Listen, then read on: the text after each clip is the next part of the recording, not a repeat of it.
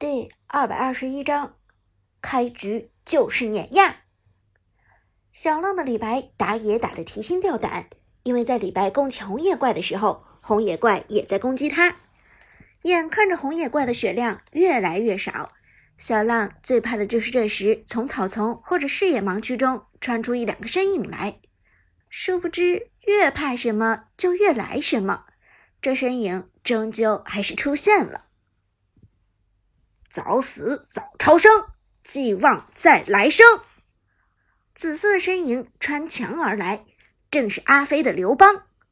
二技能双重恐吓蓄力完成后，直接引发爆炸，不仅抢下了李白的红 buff，还直接将小浪的李白打成重伤，并且眩晕。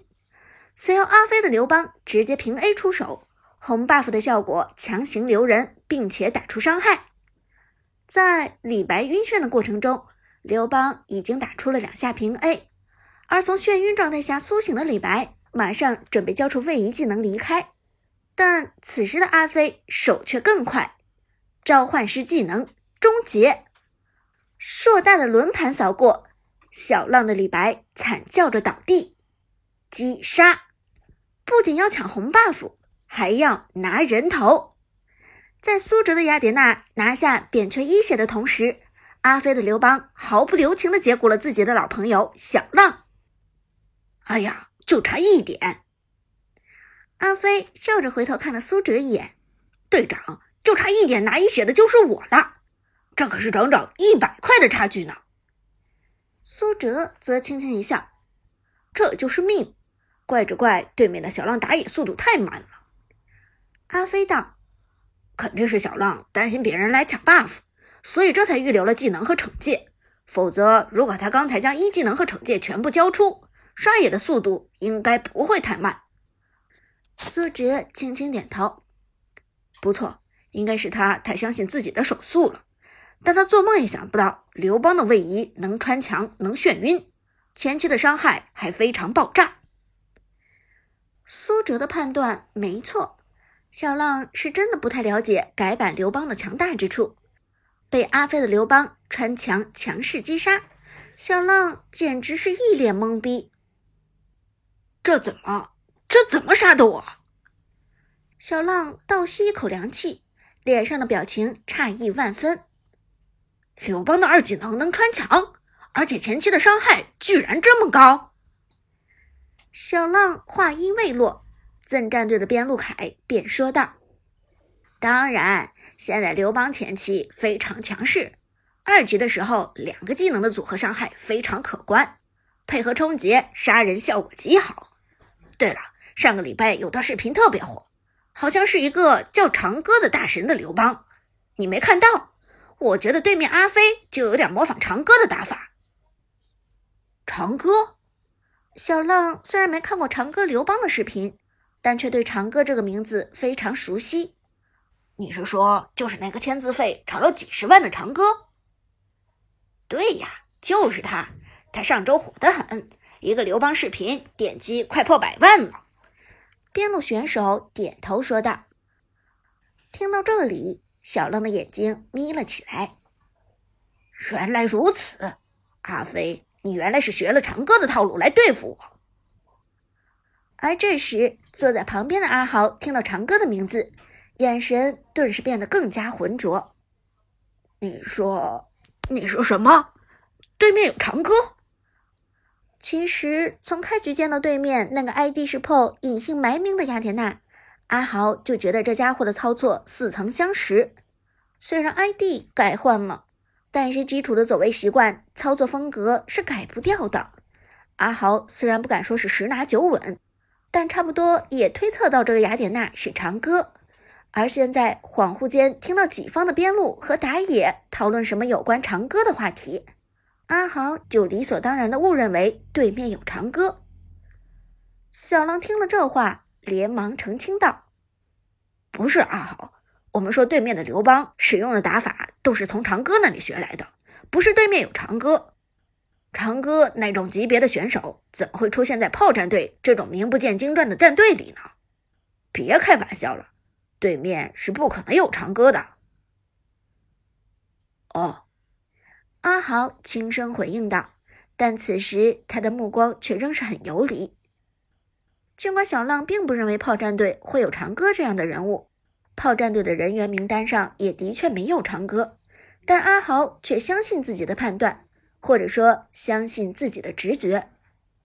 对面的边路选手刘邦虽然模仿了长歌的套路，但他却有些似是而非，空有形似而神不似，这并不是长歌。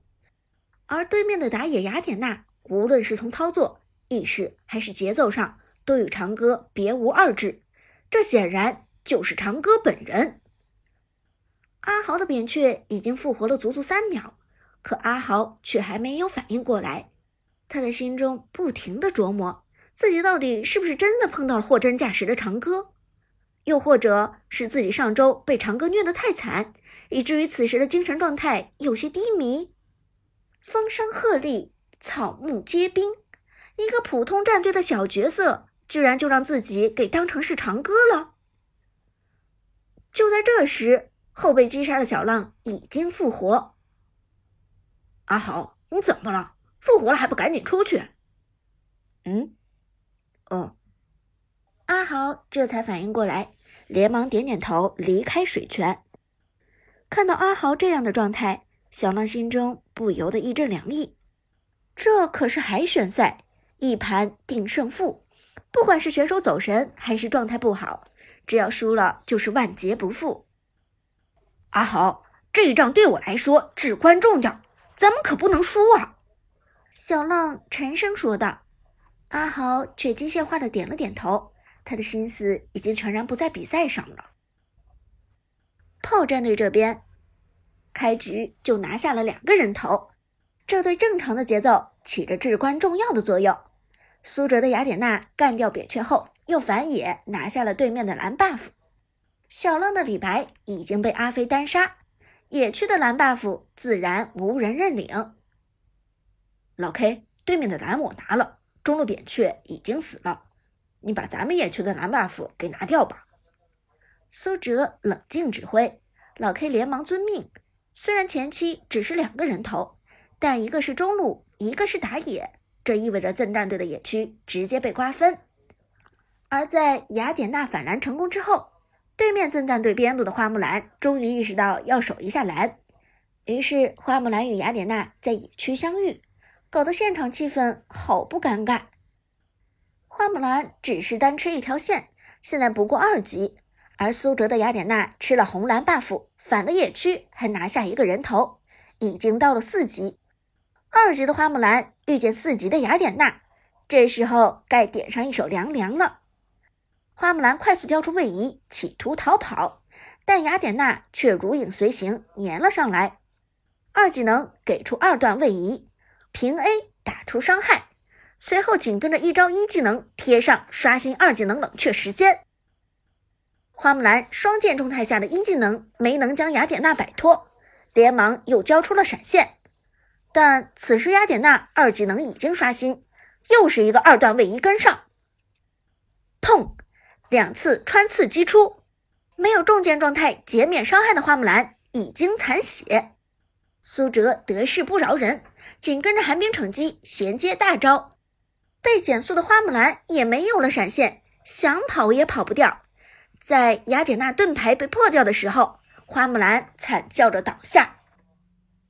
第二个人头到手，苏哲上线支援边路，哪吒推塔，赠战队的花木兰死后无人守塔，下路敌方一塔瞬间被破。